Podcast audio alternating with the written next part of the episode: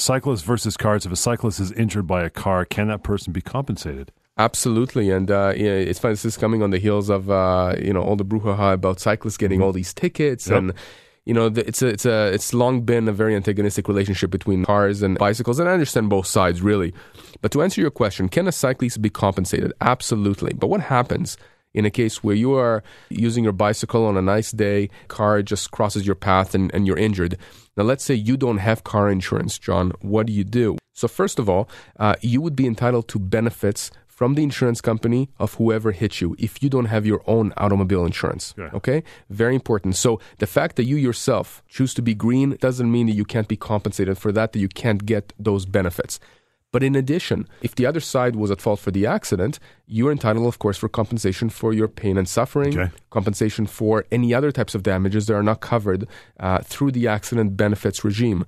Very, very important. And even in a situation where there's absolutely no insurance, the car, you know, fled the scene, sure. the car has no insurance, you could go after the Ontario Motor Vehicle Accident Fund, and at that point, you have a ceiling of up to two hundred thousand dollars. So. The gist is, my point is, you're a cyclist, you're injured, you have no insurance yourself, it doesn't mean you cannot get compensation. 416 216 5910, Sivan's number anytime.